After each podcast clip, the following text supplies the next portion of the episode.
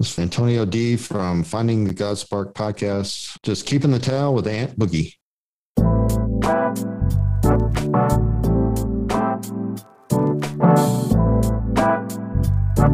Peace, world, easy world. Is your man Ant Boogie. Don't worry about the name, get used to the voice, and it's another episode of Keeping the Towel. Thank you so much for moving, rocking, and vibing with me as always. It's a blessing to be in the mix with you. It's a blessing to even be here with you. And y'all, we are still in another opportunity for another fight. I know some of y'all like, yo, Boogie, I don't have no more fight left in me, but not this time. We're gonna keep going because yeah, we ain't there yet. We ain't there to be done. We ain't there to say it's over. And I gotta make sure that you're keeping your towel and we in the sparring gym again. And if we're in the sparring gym, you already know what that means. Boogie got a sparring partner with him. But ladies and gentlemen, all the way from Phoenix, Arizona, home of the Phoenix Suns, my man, Mr. Cameron Harrison. Cam, are you in the building, good sir? I'm here. Ding, ding. Let's get in the ring and let's go, buddy. Yeah, my man is ready to get in the ring. I love it. I love it. Cam, I need you to go ahead, get your hands wrapped, put on your gloves, get your mouthpiece in your mouth, come to the ring, get in your last set of instructions. And I need you and I to come to the center of the ring. It is Cameron Harrison, Ant Boogie, and it is official that the round has started. Let's get it. Let's get it. Let's get it. Let's go. So, Cam, put us back, bro, and let us know where it all started for you. First of all, dude, I love your energy. I freaking love your energy. You you bring so much fire to this, dude. I, I listen to you on a regular basis now, ever since we introduced ourselves to each other, decided to do this whole thing. I'm like, man, I need me a dose of Ant Boogie. I need me a reminder of why I keep my towel, why I keep fighting. Hey, that that's something I, uh, I I live by on a regular basis. We'll get into that. Where it all started, though, man to going all the way back to about 14 years old, my problem specifically revolved, I guess you'd call it an, an abusive household. Not so much physically or like, uh, you know, there wasn't like molestation or, or phys- too much physical abuse going on other than the uh, butt swats that I probably very much well deserved. There was just a lot of, a lot of anger, a lot of yelling, seeing my mom go through uh, some pretty severe manipulation and uh, feeling like feeling the need to lie in order to protect her kids. Very basic example. My my mom would always have to uh, alter or lie about our report cards so that we wouldn't get yelled at and screamed at by my dad, and so that she wouldn't get blamed for our failures. So just just little things like that, like just the smallest little things could uh, could set my dad off, and so we we lived kind of in a constant state of fear my, my dad was a good provider, um, but there was that that protector aspect that was missing from the scenario. So that that's where I think a lot of uh, the issues stemmed from was living in kind of a constant state of fear, starting to develop this sense of depression, anxiety, and looking for a place, looking for an outlet to find some sort of happiness some sort of you know to get to get that fix of joy that that dopamine serotonin and oxytocin rush that goes on when you get your fix when you hit that addiction whether it be uh, alcohol whether it be drugs whether it be gambling whether i mean and for some people it's uh, working on their car. Some people it's hitting the gym. Like they they don't get that chemical fix from their brain without doing that thing and so they keep going back to it. Mine in particular revolved around pornography, masturbation, and sex. And so that is what I leaned into. And it all it all started, you know, is just seeing some basic images as a kid and, and feeling things that I didn't quite understand and being too afraid to talk to anyone about them. So instead, I kept all that inside myself and the problem just got worse and worse and worse. So that that's kind of the the origin of everything. Um, I mean, there, there's a lot more to it. You said that your mom had to hide about grades and she would have been blamed. So basically, your pops would have blamed her, like, "Hey, you're spoiling these kids. It's your fault why they're doing they're doing bad in school." Yeah, essentially. Yeah, I mean, uh, we we screwed up, we messed up. It would, uh, you know, we we get the the butt swats, we get the spankings, we'd get yelled at she'd get yelled at. There was just a lot of yelling, a lot of uh, a lot of really ill feelings in, in the house. And I, am not I'm not here to say like, hey, you know, like this scenario was was special and, and deserves special attention because I, I know parents all across the country yell and their kids are are the the victims of that that type of abuse. You know, parents get angry. They're they're and and here's what I've kind of learned as a parent of my uh, as a parent myself. I, I got three beautiful kids, and I still lose my temper sometimes. I still lose my cool. And looking back, I'm able to look at my parents like, man, they were dealing with stuff. I grew up in a family of five boys. So if you can imagine five oh. boys running around the house, screaming, making a ton of noise. Of course, my parents were on edge and and, and were yelling a lot. And you know, single income household. My dad trying to provide for this for all these growing boys and these mouths to feed and the sports they wanted to play. I understand now, and it makes a lot more sense. And so, uh, that part of me has moved on from that and really kind of uh, allowed that forgiveness to take place and kind of said like look i now that i see where you're coming from I can give that grace not only to to you, but for the sake of myself of not carrying that burden of like, oh, I, I am still I'm still holding on to these or harboring these terrible feelings toward my dad. I'm I'm not. I mean, we don't have a great relationship still, but it, it has nothing to do with how I was treated as a little child. So where it kind of went from there though, once I got into high school and I no longer had my brothers around, uh, they were all I, I'm the youngest of of all those boys and so they all went off to college and led by example. I, am a member of the Church of Jesus Christ Latter Day Saints. A lot of people know us as the Mormons, and and we uh, we serve missions. We go somewhere for two years. We talk about Christ, and all my all my older brothers, you know, went and served their missions and set kind of these expectations. That was something that was really well, let's just say I, I didn't go out for the right reasons. And uh, I went out unworthily because I had these problems with pornography that I was dealing with and I kept them a secret. So put me to that space, Cam, that we all, as young boys, it all starts with just that one trigger and then it, it morphs into something else. So if you can go back to when that was your, your first dopamine hit of that pornography or whatever material you watch. For some, it was a Playboy, it was something, it was a video. But what was that one thing that just hit you and then it just morphed into a snowball? Honestly, I think for me, it, it, it actually wasn't pornographic images that got me into pornography. It was my desire to connect with girls. Um, so it, it, you know, it started out with innocent things of like flirting and, and playing like kissing tag and stuff in like third and fourth grade, you know, innocent little things.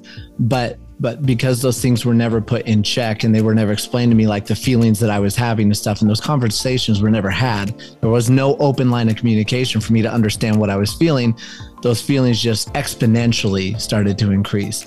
Not to the point that i ever became violent or aggressive against women which does happen to a lot of people when when you know those feelings aren't put in check.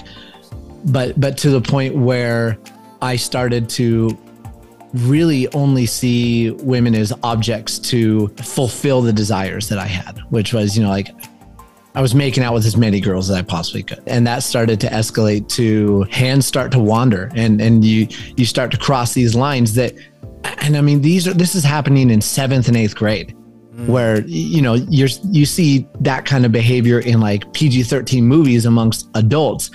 And so I mean that was now that I'm sitting here talking about, that was probably one of the biggest uh, initiations into why I thought the behavior was okay. Was that I- I'm seeing it on TV and movies, and nobody's sitting down and talking to me and saying, "Hey, look, what you're seeing right here, that's something that should be reserved for special relationships when you're older. You know, when when you can understand those feelings. Um, but being a 12, 13 year old kid, 14 year old kid, this is not something you need to be exploring at this point. Keep it to yourself for a little bit, or at least talk about it. Let's let's figure these things these things out. And so since nobody was talking to me about it, and I started across those lines, I wanted to see kind of I wanted to see what was beyond that line. Yeah. And without without wanting to physically push someone to that point, I figured I could just look it up and the internet still wasn't really a thing you know like it, it, it, wasn't a place to to find that stuff and so i found some pictures from some friends that they had in a treehouse that's probably like every little boy's like story that's uh, over the edge of 35 and that treehouse playboy magazine or under the bed part yeah, exactly. Under the under the bed, or they know where their dad's stash is when you go to your friend's house. Mm. Stuff stuff like that. So that's where it kind of that's where it kind of started, and then the internet kind of came out and totally changed the game. So now it was a matter of okay, not only do I have easy access to it, whenever I want. But now I have to make sure that I'm I'm really hiding it because I didn't have magazines in my house. I went to a friend's house to look at that stuff, but now I was looking at stuff in my own house, and so now I had to get clever with my lies. And I I I would stay up till two three o'clock in the morning once I knew my parents had gone to bed, and that's when I would access the computer. What that started to do was not only did I get really good at lying, really good at sneaking out of the house to go cruise Main Street, pick up girls, bring them back to the house, make out all night, take them back to their car, sneak in to get an hour of sleep in to go to school the next day because I was just so driven by this desire to fulfill those needs. Good liar, acting out. And now what pornography started to do was alter my brain to say that this is how women want to be treated. Mm. Women women want to be objects. They want to be forced into this stuff. They they want to be controlled and bossed around. They they want me because I'm just an amazing, gorgeous, handsome man. So every girl must want me. And if they don't want me, then there's something wrong with them. And and that's what pornography does is it turns women into objects of masturbation. Yes. It it is not human beings with feelings. It is purely your body is something to provide me with satisfaction. And that's the kind of person I became. I would lie and say whatever I needed to do to get to whatever point I wanted to with a girl. And then I would leave him high and dry and never talk to him again because I got what I wanted. What we don't ever understand, particularly as as boys, young boys and men, is that yes, we think that that in the movies and in all this other things, we're like, yeah, they like this, and but we don't understand, like, no, they're paid for this. There's there's a small few yeah. who like it, but then there's the majority. They're getting paid to do that, and they're getting paid to act. As you got older from high school, moving outside of high school now, what was now your addiction like? What was the fight like for you? Were you able to curb it, or did it just start now going into a space where it was now a new heightened level that you never thought you would go to? This is where things really start to kind of escalate because here's where you get to a point of you know where your value system is. You know what you want to do. You know the kind of person you want to be because that that's ingrained within you. Right. and and what i what i personally believe is that each of us being a creation of god being a child of god we have this light within us that tells us what's right and wrong. I mean, we know what's right and wrong kind of innately, somewhat because of what our parents taught us, and other because we just know. We know what we don't, what, what's wrong in our eyes.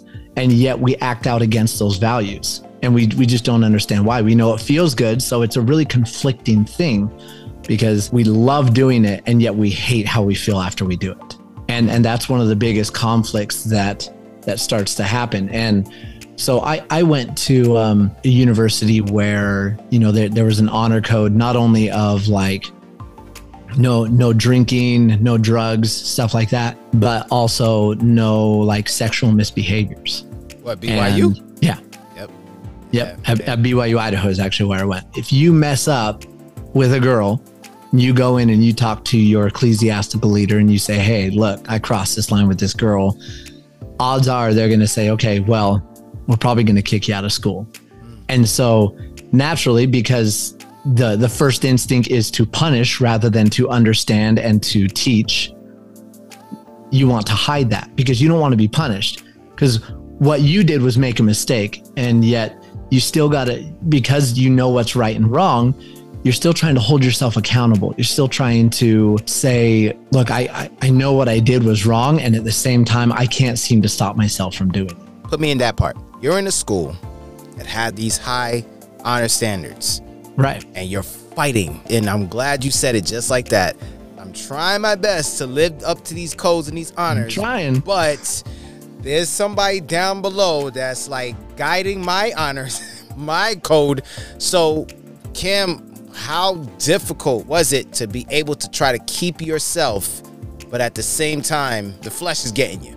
Right. Well, so so here's the thing. Without professional guidance, without or without having been raised differently to understand what was going on with my body and in my mind, mm. the path that I had chosen for me to have been able to rein it in, control myself, and turn myself around, impossible And and I, I don't say that to diminish people's hope because here's the thing it is 100% possible. But it's like what I just said needs to be included. You need to have those conversations that help you understand. You need to get professional help. If you're acting out against your value systems and you can't stop, go seek out help. Start forming a group of people around you that you know you can trust that won't judge you, that aren't there to punish you, but people that will allow you to be yourself, to speak your truth, and then will accept you for who you are, but also push you to be who you want to be. For instance, all right, I'm, I'm gonna get I'm gonna get real personal here, if you don't mind. Ladies and gentlemen, um, round three, let's go. Two days ago, I relapsed. Okay. And first time in a year, I was at 362 days and I relapsed. And first thing I first thing I did, you know, I'd call my wife. She she was doing a bake sale, couldn't really talk at that time. I called a couple guys from my group. They weren't answering, and I started to spiral out of control. And that act of losing a battle, I, briefly for a moment, I went back to the victim mode, to the justification, to the telling myself, like, well, you already screwed up. You might as well just keep going. You know, you are now back at where you were four years ago, that same piece of garbage. And that voice in my head, I, I call it the spike narrative. That voice that tells you you're not good enough. Uh, you're you're gonna have to tell your wife, and she's gonna divorce you now because there's gonna be that final straw. You crossed the line. Uh, you're gonna be kicked out of your church again. All these things start to go around in my head, and then one of my brothers calls me. Not not one of my family brothers, one of my fighting brothers, one of my recovery warrior brothers calls me. Calls me back because I had called him. He goes, "Hey man, how's it going?" And this is where the strength comes in that, that you got to have. I said, "Hey, I just lost a battle." And his response was perfect. He goes, "Okay, cool. So what? How are you going to move forward?" It wasn't, "Oh man, I'm so sorry. Dude, you're so screwed." You're, you're going to be in so much trouble. No, that's not how we respond. No, he goes, okay, no big deal. So what? So you got to reset your numbers. How are you going to move forward? What did you learn from this? And it totally flipped my switch because then he asked me, if this was me in your shoes right now, Cameron, what would you tell me to do? And I, I was like, I tell you to get your ass back up. I tell you to stay in the fight. I tell you to to make sure that you wrote down what happened, why it happened, why it's never going to happen again, how you're going to stay out of that trouble again. And he was like, "Okay, Cameron, do that.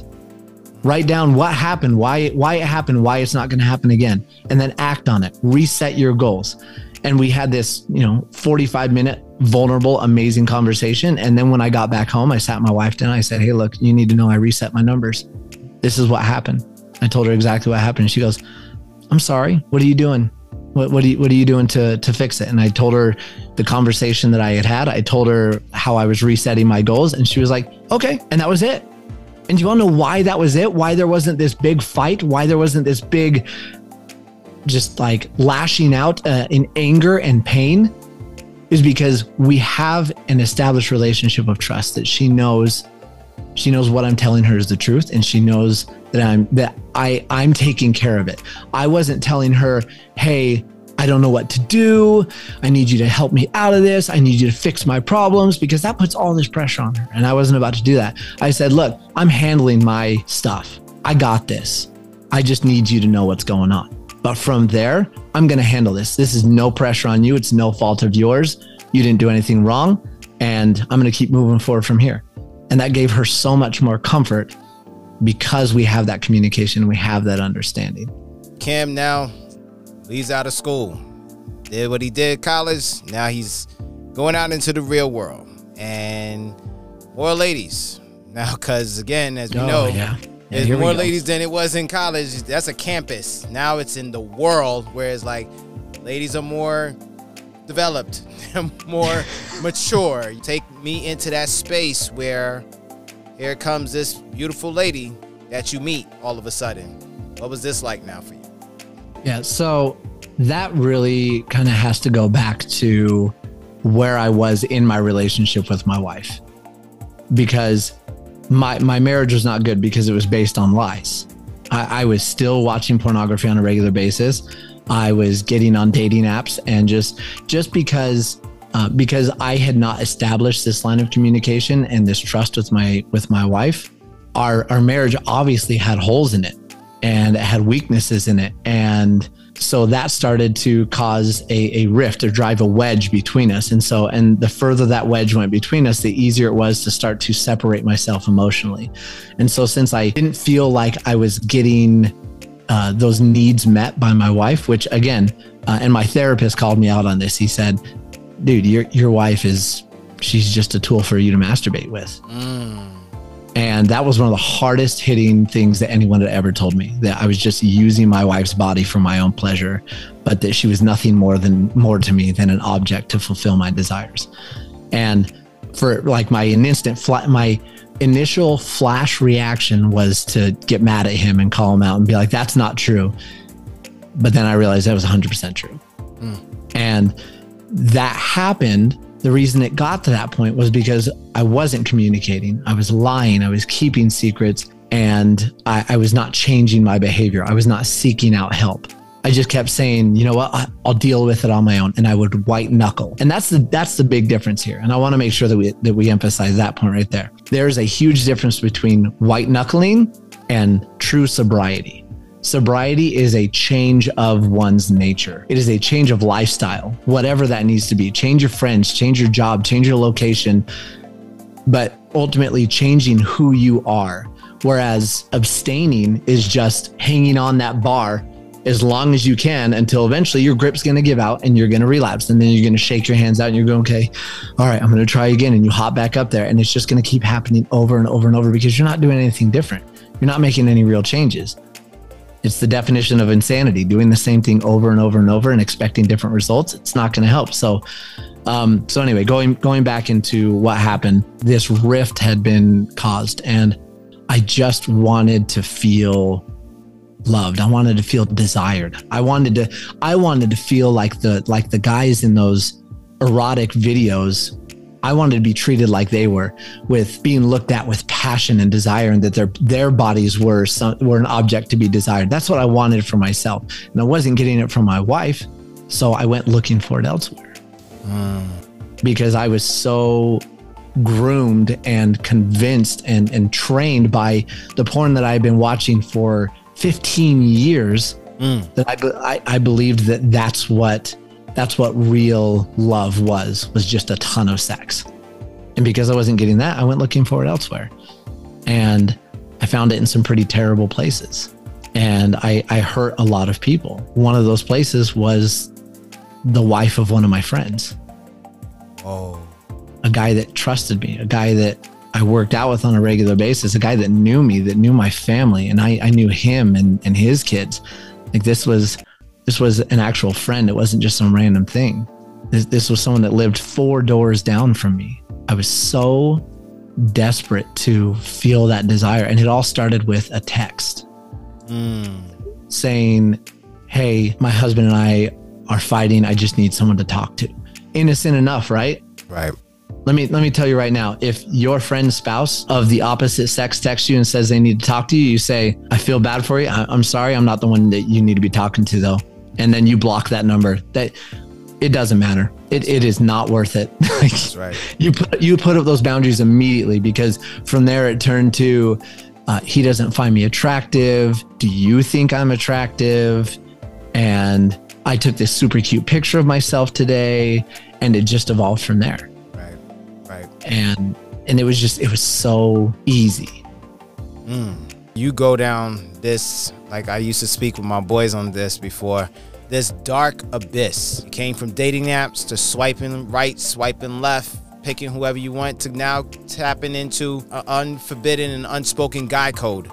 And Yeah. now you cannot control it. When did Cam finally hit that wall like, holy crap? I think I just crossed some serious lines here. my son was born my wife was convinced things were doing better we had been working and well she had been working. I had been lying. It just got to one point that i was i was sitting in my uh sitting in my son's nursery holding him newborn baby just a, just a couple weeks old.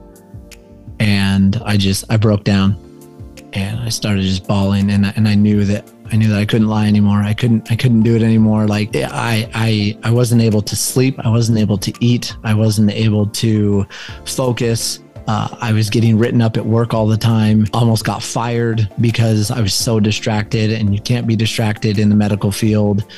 And so because of all this, I like I was spiraling so fast and so hard that I was just like, you know what? Uh, I I have to I have to tell her. So you're watching porn at work. Not like not like during work, but like during breaks, you know, go to the bathroom, pull out your phone. Yeah.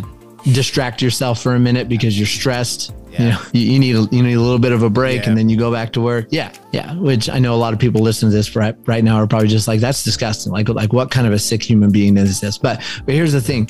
It's the same thing as someone who has to get their fix of drugs or, or someone that feels like they can't function at work without that cigarette Yes. if you are so caught up in that that you're like, I, I have to take my smoke break.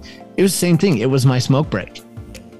It, it was it was the me time that would give me that quick shot of dopamine, that that that puff of relief to to my inner self, and then I would go back to being miserable. And you know, a few hours later, feeling the need to go take another cigarette, go take another break. You know what, how whatever you want to refer to it as. So I'm laying next to my wife in bed after, uh, and she had fallen asleep while I was holding my son, and I'm just I uncontrollably losing, con- just you know, losing my emotions. I'm sitting there crying. She finally wakes up, and I knew in my head I wanted her to hear me cry. I wanted her to wake up because I wanted. I wanted her to initiate communication so I could confess what I had done. And I, I will never forget, and, and I use this as a tool to this day to remind myself why I'm never going to go back to that place and be that person again. Because I remember her sitting up and me telling her what happened, and she didn't get mad. She didn't yell at me. She lost the light of love within her eyes for me. All feelings for me went out of her eyes. And I could tell that her feelings toward me were gone. And in that moment, our relationship was done. It, it wasn't, you know, like I'm, I'm mad at you. I, I, I don't trust you. All that, like that trust had been broken so many times that she was numb to these confessions, to these problems, to these issues that I was having. And this was just the final straw that said, okay, I feel nothing for you anymore. She said, go sleep on the couch tonight and move out tomorrow. Oh. So, you know, I, and I still had to go to work the next day. And obviously, I'm not real focused at work, and I'm sitting there texting her nonstop, trying to figure out where she's at. Like, can can I come home? And you know, she was just like, just let me know when you're on your way home. I'm to take the kids out. You can come in, pack your bags, and you can go. Let me know when you're gone, so I can go back home with the kids. I don't want you seeing the kids. I don't want you seeing me. I mean, it was just a complete severing of our space together. Our our bubble had been popped. And so, uh, you know, I asked her, where, where am I going to live? Where do you want me to go? She said, I don't care. Figure it out. I'm, I'm done trying to do things for you. I'm done trying to fix you. Oh, Hold up, Cam. Jeez. So you're reading this text that your wife said, I'm just gonna wait. You just grab your stuff. I'll just come home once you're out the door. Cam, what goes through your head when you read that from your wife? Absolute fear, just fear of losing everything, fear of loss of control, fear of loss of family. I didn't think I was ever going to see my kids again.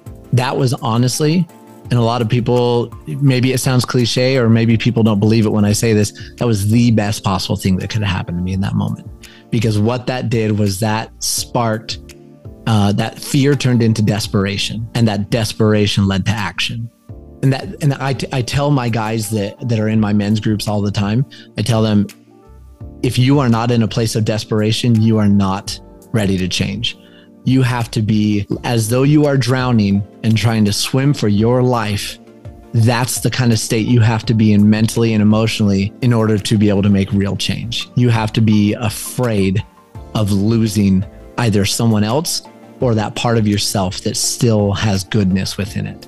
So I was able to procure a shed in the backyard of one of our neighbors, and I, I slept in a sleeping bag in a shed in the middle of winter. Here it is, you are now in a sleeping bag, this cold shed. Cam is by himself. What do you say to yourself at that moment? And what were your emotions at that time? Well, I, I think this is one of those crossroads that you come to, you know, that you can either succumb to the situation that you've been given and you can just you can throw in the towel and you can just say it is what it is. I've lost my wife. I've lost my kids. I, I did end up uh, losing my job a couple months later. Um, so um, out out of work, out of family, out of fatherhood, uh, I, I I had nothing, and uh, but sitting in that shed, I fell to my knees, and and I made a choice in that moment that I was going to fight like a freaking dragon. I was going to fight like everything depended on me changing in order to just get some sort of communication back with my family. And so I I turned to prayer. I turned to scripture. I turned to I, I got a therapist. I started going to a men's group. But it, it all came from that moment sitting there in that shed alone, cold, and being afraid of losing everything that I had to make a choice. I had to make a decision at that crossroad. Do I accept my fate and what I've been given, or do I start fighting? Is this the point that my life turns around for the better? And it was all action steps after that of, okay, start going to a group, get a therapist, start talking to someone, start being open and honest. Even when you relapse, talk about it and be a new version of yourself. And so that's what I started doing. And, and man, talk about switching from one addiction to the other, but trading out, you know, a, a spoon for a broadsword. It was it was absolutely amazing. I got so caught up in the power that came from sitting in a group full of men who all of them said they struggled with the exact same things as me. They'd been where I had been, and that there was still hope. There was still light at the end of this tunnel, and that I was not completely lost. I, I was not abandoned by hope and happiness. There was still a chance for that even if that didn't include my wife and family in the future, it still could include it for myself. You are now taking care of Cam now. It's not just the family and making sure, right. yeah, well, to make sure the kids and everything. Now, Cam was, it seemed like now you were in, as you said, desperation mode and emergency yep. mode. Let me just take care of me first. Cam, now that you're in a group, you're talking to these men and you're telling them things that, hey, no one else knew Cam, right. you're now speaking the truth. What was this like of not just speaking the truth, but speaking of your addiction truth to men? Imagine being told to pick up a couple hundred pound dumbbells and to hold it as long as possible, and that you were not allowed to get it go. You were not allowed to let it go. In fact, they were going to tape it to your hands. That's what it's like living in an addiction. So then imagine what it feels like after years of carrying around those dumbbells and the pain and the anguish that goes with that, and someone finally cutting, coming up and cutting the tape and saying, "Let it go." Mm. That that relief, it was a complete liberation from that burden that I had been holding on to for so long. And I, I could, I felt like I could breathe for the first time. I felt like I could carry myself for the first time. I felt like for the first time since I was 14 years old, I no longer had to hide who I was and that I was worthy of love and that I was worthy of happiness. Now, that didn't mean that all of a sudden everything in my life turned around and got better. That was a four year process Ooh. for. Say that again. How long? Four years, man. Ooh. Yeah. So, so if you think that you can just like start recovery and three months later be like, hey, I hit 90 days, I'm I'm good. I'm cured. I'm like like like let's bring all the relationships and all the happiness back in. Give me my job back. Give me my wife and my kids back. I, I deserve it all because I went 90 days so much better. Yeah, no, it doesn't happen that way. It's a continual process of failing and learning and then failing and then learning and then growing and then doing and then failing. It's just it's this cyclical thing that you go to. But now instead of spiraling downwards into an abyss of misery, you're now spiraling upwards toward a peak of greatness and control and happiness and hope. You're now with this group of men, telling them what's going on. You're starting to see it. Not a big, big change, but three years, three and three and a half, four years of you working on you. And then, Cam, when did you decide it's time for me to go and get my home back? Like I said, I ended up losing my job. And uh, so I got another job that moved me to Vegas. So I actually went to live in Las Vegas while my wife and kids stayed in Utah. Amazing, of all places. I know, right? And what's so cool about it? I mean, you would think, you know, Vegas, not the best place for uh, for a sex addict to go to, Um, however, I mean, if you're not near the strip, it's it's really not nearly as bad as a lot of people think. They identify Vegas by that strip, but I was far away from that, and I never went anywhere near the strip. I never even drove near it. So Smart man. yeah, Smart Yeah. man. And folks, if you've never been to Vegas, I promise you, outside the strip, there is nothing. So yeah, you're right. yeah, yeah. It's just it's all a bunch of suburbia and just businesses. I mean, I mean, it's like any other town, so it's nothing real special. But I I went to. So, so I go to Vegas, and ironically, I guess not ironically, I believe it was fate.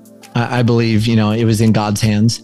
Uh, the the men's program that I was in in in Utah had one other location in the entire country where they had an in-person men's group where I could go and sit with a group of men in a room and continue my recovery. And you know where that was?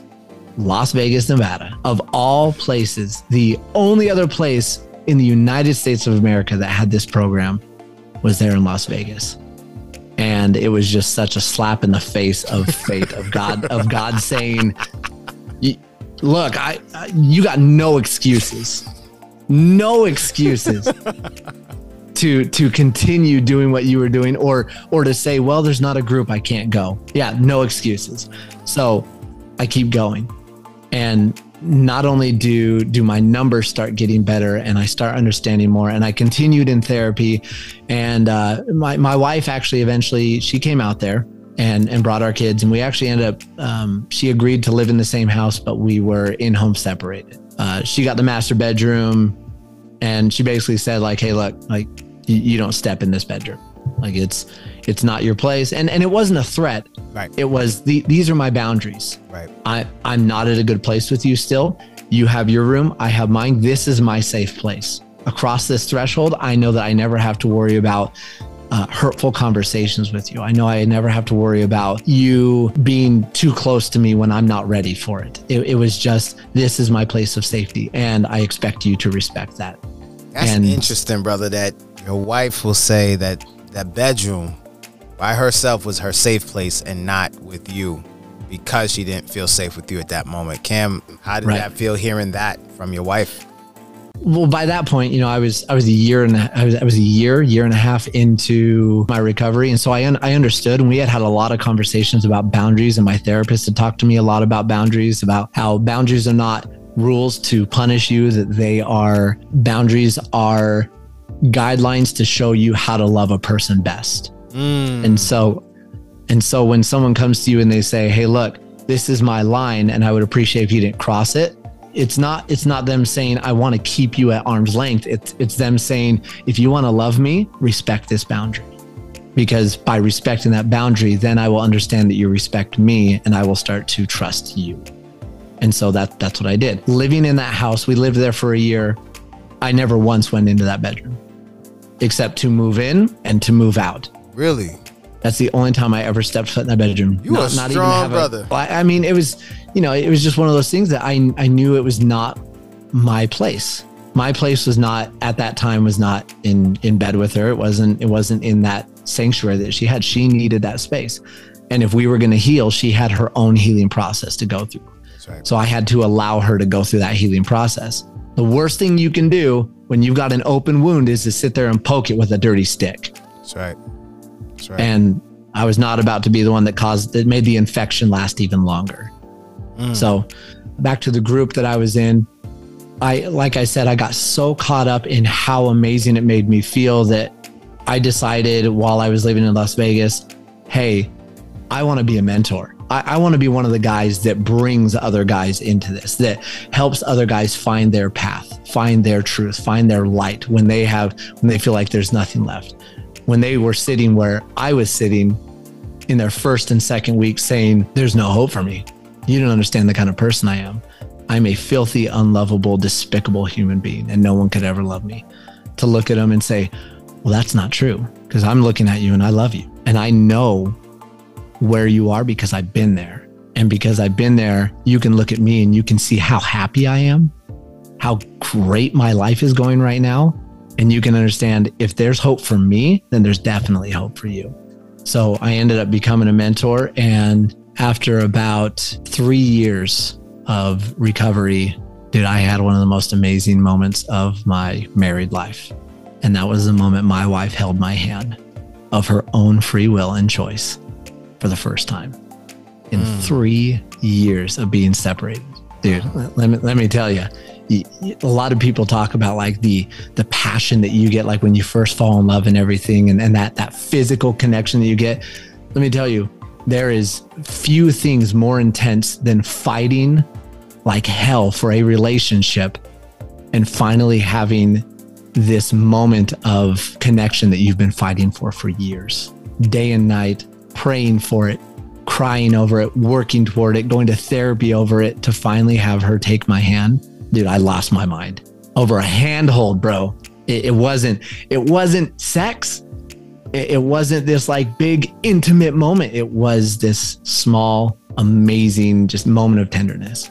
Yes. And look, some of y'all fellas who are listening or ladies who was listening to that and saying, really, man, listen, y'all remember back in high school when that person you liked who brushed past you, you're like, she brushed me, she touched me. She touched yeah, my knuckles, bro. Touched, right? Come on now. Y'all, y'all know about that. So don't play yourselves. Cam, so now wifey holds your hand, makes that physical touch. What was it like now to finally talk and say what was on your heart? She do the same with you this is why why I love our story because it wasn't like all of a sudden I could hold her hand whenever I wanted at that point. It was in that moment she was okay with it. And and this is why communication and trust and boundaries are so important in a healthy relationship.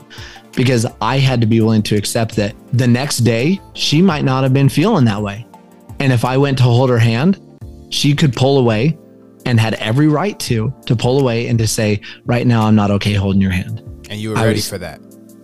I, I had to be, yeah. I was ready for that.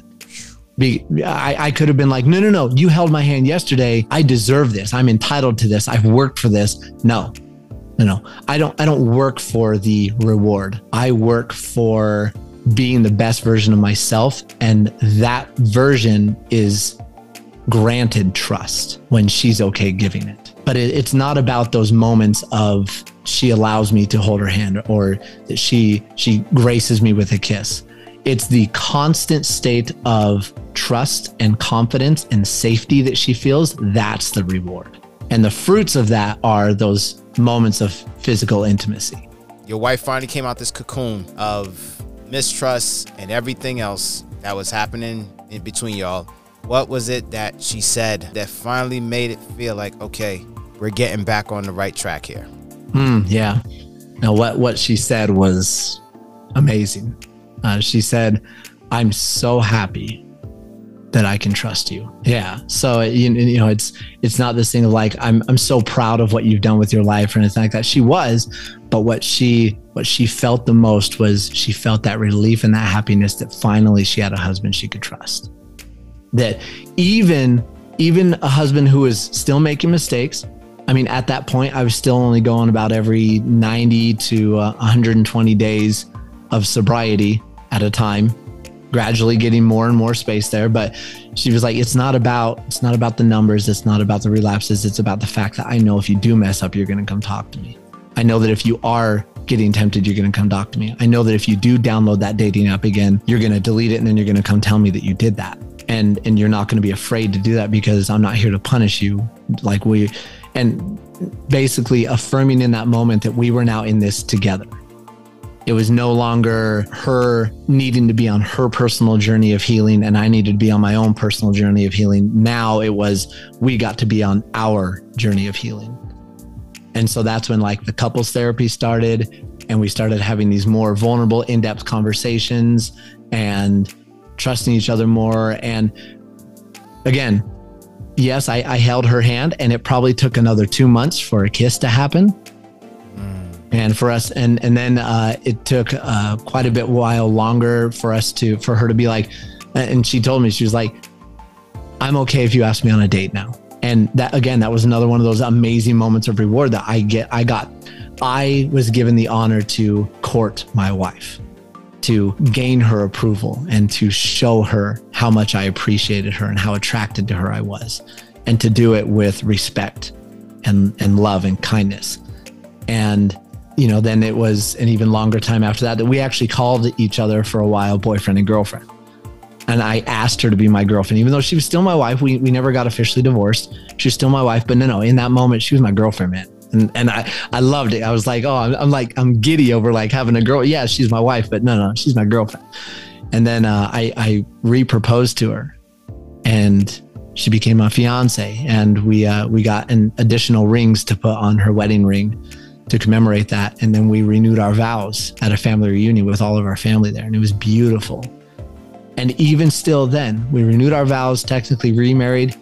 Didn't mean we started having sex right away. Uh-huh. Again, that was another landmark that didn't come for months after that. And to this day, I mean, we, we're we're good. We're solid. We we are we are a rock star couple in my mind. And if she were to come to me today and say, "Hey, uh, that girl's name came up on social media, and I'm feeling triggered. I, I really I, I don't want to be near you right now." I'm not going to take offense to that. I'm going to be understanding and say, okay, like you, you have every right to still feel those triggers, to, to still be dealing with some issues. And that, that might last a very long time. It could last the rest of our marriage. That, that's okay. What I'm going to do for her is give her a husband that's never going to lash out at her. Give her a husband that she can trust to not react, but to uh, respond with kindness and is going to listen to understand, not to respond, not to try and fix everything or tell her how broken she is or gaslight her, but to be someone that she can talk to and come to in full confidence and love. Mr. Harrison, why do you keep your towel? I keep my towel because this fight that I have entered into of fighting for freedom from addiction and freedom from those compulsions that ruled my life for half my life, I can never, ever go back down that road and, and, and see that look of loss of trust and loss of love in the faces of my loved ones again, to hear the disappointment and to have to confess things like that again. So I, I keep my towel not only for myself and the person that I fought so hard to become, but for the family that I love so much and that I fought so hard to protect and be the one that gets to raise my kids and love my wife. And I also am keeping my towel because there are people out there who know my story and who have been affected by my story. And I want to be available for them. I want to be an instrument that can help guide them to hope when they feel like there's no hope left for them. So I fight for myself, my family, and for others that need to know that there is still a chance for change. If anyone who is listening to this believes that all hope is lost for them, there that voice inside of you that's telling you that, you need to tell them to shut up because that's not true. There's always hope for change. You can always take the, a, a step in a different direction. There's there's a quote that says, "Who is righteous?" It says, "Any man who is repenting is a righteous man." It does not matter where you stand on the stair steps of life. It what matters is the direction you are facing. So we can't sit there and compare ourselves to others and say oh, I'm I'm just not as good as other people. What matters, the only thing that matters is that you are choosing to face in a direction that makes you a better person. There you have it. My man just gave you some serious jewels and some gems that you need to hear coming from an once addict, former addict and now being a person who is helping others to get through this incredible fight that not only men but women are going through and it's a silent fight but is now being put on the forefront. So cam if there's any information social media podcast information that you have out there my man let's hear it. The floor is yours homeboy. The reason we we actually linked up you and i are both podcasters so i actually have a show that uh, that helps those that struggle with uh, pornography and sex addiction and compulsion. And you can find that. It's called Recovering You. It's on every major podcast platform Spotify, Apple, Anchor, Google Podcast. It's on all those. It's called Recovering You by Cameron Harrison.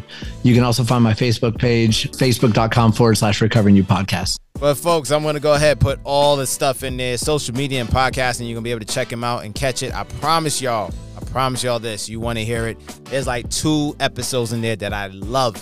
That's on there. So y'all got y'all got to go ahead and check it out. All right, Cam. If there's any last words you want to give, yeah, I just want to remind everyone that um, you are worth fighting for. You're awesome, regardless of the mistakes that you've made. the the the thing I live my life by is uh, I, I live what's called a day one mantra, and that is that every day, regardless of what happened yesterday, regardless what happened in your past, every day is a an opportunity to have a fresh start. It's a, a brand new day, and also to live it one day at a time, and to also know that if you go back down that road you went down before, in one day you could lose everything. So you got to fight to not get dragged back down that path. Day one, baby. Day one. If you're out there, look, you now you got help. My man had to go ahead and do something, and that was him being vulnerable and understanding there was a tribe who was just like him. And now he is also leading that army. Cameron, congratulations. You have officially survived Boogie's gym, and this sparring session is officially over. It is over. It is over. Like I always tell you, wipe the blood, wipe the sweat, wipe the tears. But whatever you do, don't throw in your towel. This is your man, Ant Boogie. I will check you when I check you. I'll see you when I see you. We are out of here. Peace.